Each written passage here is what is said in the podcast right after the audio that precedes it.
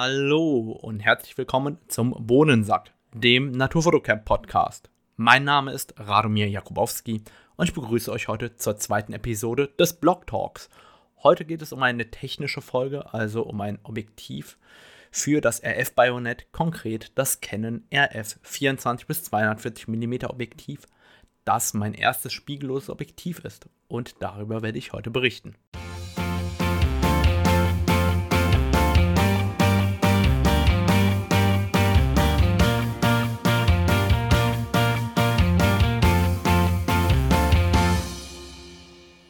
Zunächst ein ganz kurzes Update. Ich wurde nämlich wieder freigeschaltet bei Instagram und bei Facebook. Für alle, die wissen wollen, wie das Ganze funktioniert hat. Ähm, das war eine etwas aufwendigere Geschichte. Das heißt, ähm, nach anderthalb Monaten war ich immer noch nicht freigeschaltet. Hatte an Facebook und Instagram zig E-Mails geschrieben, Kontakt aufgenommen per Kontaktformular, in dem man eine Endlosschleife wie immer nur seinen Ausweis hochladen kann, seine Telefonnummer nennen und seinen Namen nennen kann. Aber natürlich ist daraufhin überhaupt nichts passiert. Das heißt, es gibt eigentlich überhaupt keinen Support von diesen großartigen Giganten. Und so habe ich einen letzten Versuch gewagt. Tatsächlich, ich habe gegoogelt nach ähm, Kontosperrung, Werbekontensperrungen und bin so auf eine Werbeagentur aufmerksam geworden, die zum Thema Sperrung von Werbekonten etwas gepostet hatte, einen Beitrag. Und über die bin ich dann quasi, oder auf die bin ich dann zugegangen. Der Geschäftsführer hatte mich zurückgerufen, mir die Konditionen genannt, was die Stunde Agenturarbeit kostet und dass sie einen ganz guten Draht im Endeffekt zu Facebook auch haben. Und sofern ich jetzt ähm, keine Pornografie oder Waffen beworben habe, könne man mir da vermutlich helfen. Und weil das so der letzte Notnagel war, habe ich gesagt, okay, komm, dann probieren wir das Ganze mal. Ich beiße den sauren Apfel und zahle da diesen wunderbaren Stundenlohn und ähm, habe das Ganze dann beauftragt. Das hat dann auch keine zwölf Stunden gedauert und schon war ich wieder online. Also an der Stelle vielen, vielen Dank an die Agentur 2 Digital, die es tatsächlich geschafft hat, mich innerhalb von zwölf Stunden wieder freizugeben. Äh, man wusste bis jetzt noch nicht, warum ich gesperrt worden bin. Ich habe es inzwischen herausgefunden. Und zwar war das eine feindliche Übernahme aus Vietnam, zumindest wenn ich die Übersetzung in meinem Werbekonto richtig deute. Und dort habe ich herausgefunden, dass äh, probiert worden ist, mit insgesamt knapp zehn verschiedenen Kreditkarten unterschiedlichste Werbeanzeigen zu schalten.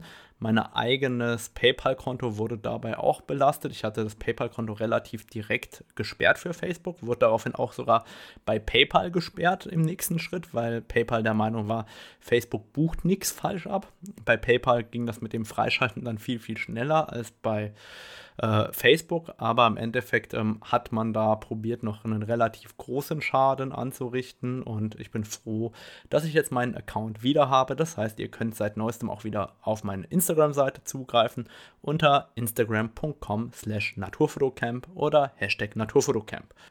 Aber lasst uns doch zum Blog Talk kommen. Also zum Canon RF 4,0 bis 6,3 24 bis 240 mm IS USM. Jetzt werden die meisten erstmal den Kopf schütteln und sagen, Mensch, Radomir, was hast du dir dabei nur gedacht? Warum hast du dir so einen Dunkelzoom, so einen Superzoom gekauft? Was geht denn in dir vor? Und ich hatte so die Vision, ein Zehnfach-Zoom für die Spiegellose. Das ist so das tolle Allheilmittel immer dann, wenn ich nicht so viel tragen möchte. Also das Objektiv wiegt 750 Gramm und die Idee war eben das zu kombinieren mit einem Supertele und dann eben nur noch zwei Objektive im Zweifel dabei zu haben, wenn es ein bisschen schwerer werden sollte. Und deswegen habe ich das Objektiv bei AC Photo gekauft. Ich glaube, ich habe 950 Euro dafür bezahlt. Und es ist tatsächlich mein allererstes RF-Objektiv, also mein erstes Objektiv für die Spiegellose und auch das einzige Nicht-L-Objektiv aus dem Hause kennen, das ich besitze. Beim Auspacken ist mir so das allererste aufgefallen, Mensch, wo ist denn die Streulichtblende? Ganz vergessen, bei Canon gehört zur Firmenphilosophie, dass man keine Streulichtblende bekommt bei einem Nicht-L-Objektiv, selbst wenn das Ganze fast 1000 Euro kostet. Und so habe ich dann angefangen damit rumzuspielen und ich muss sagen, die Verarbeitung ist wirklich super. Also da gibt es nichts, auch wenn das kein L-Objektiv ist, ist das sehr, sehr solide verarbeitet und das Objektiv hat quasi zwei Ringe, drei Schalter, also sehr überschaubar. Das heißt, wir haben einmal den Zoom-Ring zum Zoomen ganz klassisch und einmal den Control-Ring. Der Control-Ring kann in Kombination mit der Taste Focus Control entweder als Fokushilfe, also als Fokusring verwendet werden oder eben als Control-Ring verwendet werden. Das heißt, man kann ihn belegen mit Funktionen wie zum Beispiel Unter-Überbelichten, Veränderung der Verschlusszeit oder was man auch immer im Menü einstellt. Dazu gibt es einen Schalter Stabilisator an oder aus. Ich denke, der ist selbsterklärend und einen Lockschalter, mit dem man verhindert, dass das Objektiv einfach vorne rauszoomen würde, vielleicht beim Wandern oder ähnliches. Grundlegend hat das Objektiv einen Filterdurchmesser von 72 mm und damit kann man das Canon RF 24 bis 42 mm IS-USM auch wunderbar verwenden für die Landschaftsfotografie. Mit einem Step-Down-Ring von 77 mm kann man da auch seine ganz normalen Filter weiterverwenden. Vom Ab Abbildungsmaßstab im Nahbereich muss man sagen, da hat Canon seine Hausaufgaben gemacht. Man kann den maximalen Abbildungsmaßstab von 1 zu 3,9 erreichen. Das ist durchaus fast schon makrofähig. Das heißt, wenn man mal beim Wandern die eine oder andere Blume oder ähnliches fotografieren will, reicht das vollkommen aus. Vom Bildstabilisator und Autofokus her muss man sagen, der Autofokus ist sehr solide, sehr leise, funktioniert, trifft treffsicher, also da gibt es überhaupt nichts zu meckern. Der ist auch flüsterleise, genauso der Bildstabilisator. Und der Bildstabilisator funktioniert wirklich gut. Also bei 240 mm ist eine 50 für mich an der EOS R eigentlich überhaupt kein Problem. Das heißt, so die Grundrahmenparameter stimmen. Jetzt ist natürlich die Frage, wie ist denn überhaupt die optische Qualität? Und da äh, habe ich sehr, sehr erstaunliche Dinge für mich festgestellt von vornherein ganz wichtig, unter www.naturfotocamp.de findet ihr im Podcast und auch im Blog meine Vergleichsbilder. Das heißt, da findet ihr die Bilder, wo ihr wirklich mal vergleichen könnt, sowohl die Bildmitte als auch die Bildränder, sodass ihr da auch einen ganz eigenen Eindruck gewinnen könnt. Ich habe einen recht unfairen Vergleich gemacht. Eigentlich müsste man das 24 bis 42 mm RF vergleichen mit dem Canon EF 28 bis 300 mm LIS, das es bis dato gab als Super Zoom von Canon. Aber das habe ich nicht, damit konnte ich es nicht vergleichen. Also habe ich verglichen mit dem Canon EF 2,8 24 bis 70 mm aus der zweiten Variante und das Canon EF 4,0 bis 5,6 100 bis 400 mm LIS in der zweiten Version das sind ja gemeinhin sehr, sehr gute Objektive und kosten zusammen auch das Vierfache von dem 24 bis 240er und wiegen dann leider auch etwa das Vierfache. Von daher ist der Vergleich natürlich ein wenig unfair, aber für mich ist der absolut praxisrelevant, weil das so die Objektive sind, die ich eigentlich benutzen würde in diesem Brennweitenbereich. Jetzt habe ich selber verglichen für mich bei Blende 8. Warum vergleiche ich bei Blende 8?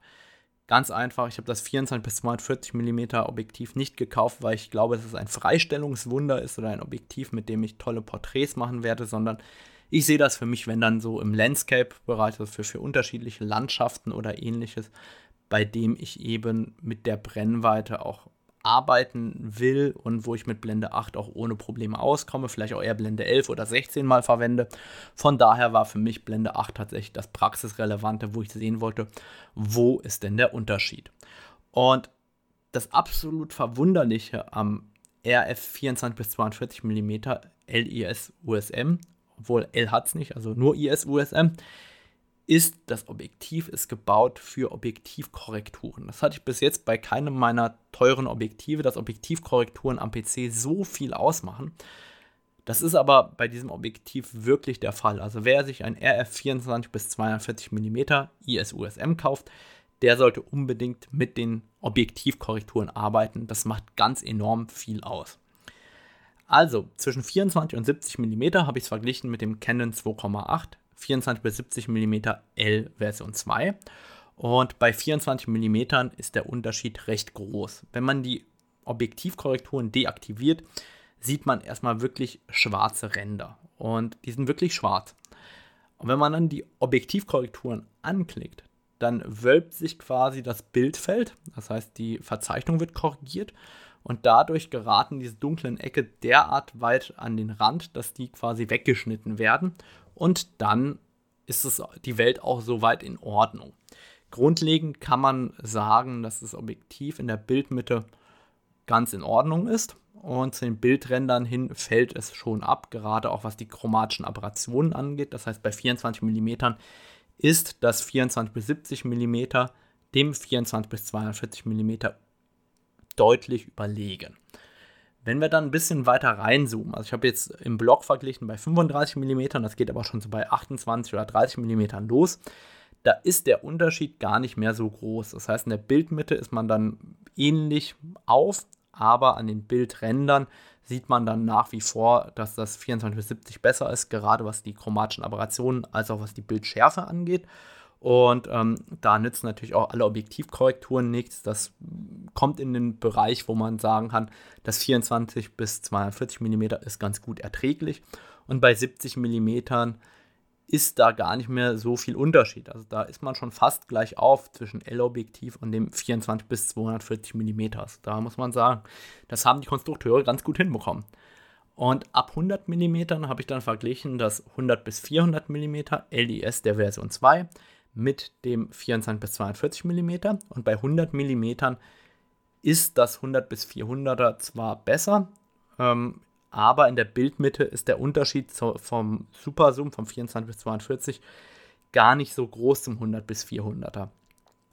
Ab so 200 mm aufwärts wird der Unterschied aber sehr, sehr deutlich. Das heißt, bei 240 mm, bei der Endbrennweite des 24 bis 240ers, da ist das 100 bis 400 schlichtweg schärfer. Sowohl in der Bildmitte als auch an den Bildrändern. Das hat auch weniger chromatische Apparationen. Da muss man einfach sagen, da sieht man einfach brutal, dass das 100 400 deutlich besser ist. Aber ähm, so bis 200 mm ist das 24 bis 240er wirklich ganz gut dabei und ähm, da kann man sagen, von irgendwo 28 bis 200 mm macht das 24 bis 240er wirklich einen guten Job. Und bei 24 und bei 240 mm fällt es da schon deutlich stärker ab im Vergleich zu den L-Objektiven. Ich meine, das muss man auch ganz klar bewerten. Wie sind die Erwartungen überhaupt? Und da muss ich sagen, für mich übertrifft das 24 bis 240er an der Stelle meine Erwartungen, weil ich habe recht wenig erwartet und es ist echt ziemlich gut brauchbar, womit ich nicht gerechnet habe. Ich habe mir auch das Streulichtverhalten angeschaut, den Sonnenstern. Ich ähm, packe auch noch ein Bild mit einem Sonnenstern aus dem Wald hinein. Auch der Sonnenstern ist absolut vorzeigbar beim 24 bis 240er. Also mein Fazit ist, für meinen klassischen Workflow, wo es wirklich nur um Fotografie im höchsten Bereich geht, werde ich weiterhin natürlich gerne meine Festbrennweiten, gerne meine L-Objektive und meine L-Zoom-Objektive einsetzen. Die sind optisch natürlich besser, das kann man nicht wegdiskutieren.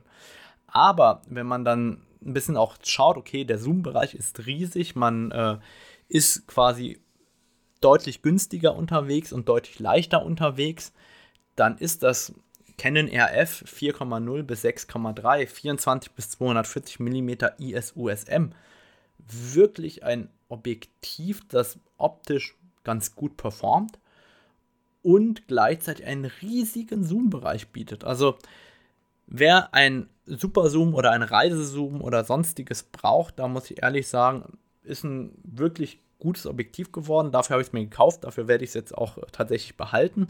Und ähm, es ist ein Objektiv, das man da äh, genau dann einsetzen kann, wenn man eben auf Gewichtsersparnis achten muss oder vielleicht auch nur ein Objektiv mitnehmen kann oder äh, sonst irgendwie unterwegs ist beim Wandern, dann ist das echt ein Objektiv, das absolut vorzeigbare Ergebnisse liefert, muss man ganz ehrlich dazu sagen. Wie immer findet ihr alle Bilder, über die ich auch gesprochen habe, in den Show Notes oder in meinem Blog unter www.naturfotocamp.de und dann auf dem Writer Blog bzw. auf dem Writer Podcast. Und ich bedanke mich wie immer dass ihr heute beim Blog Talk zugehört habt. Vielen Dank.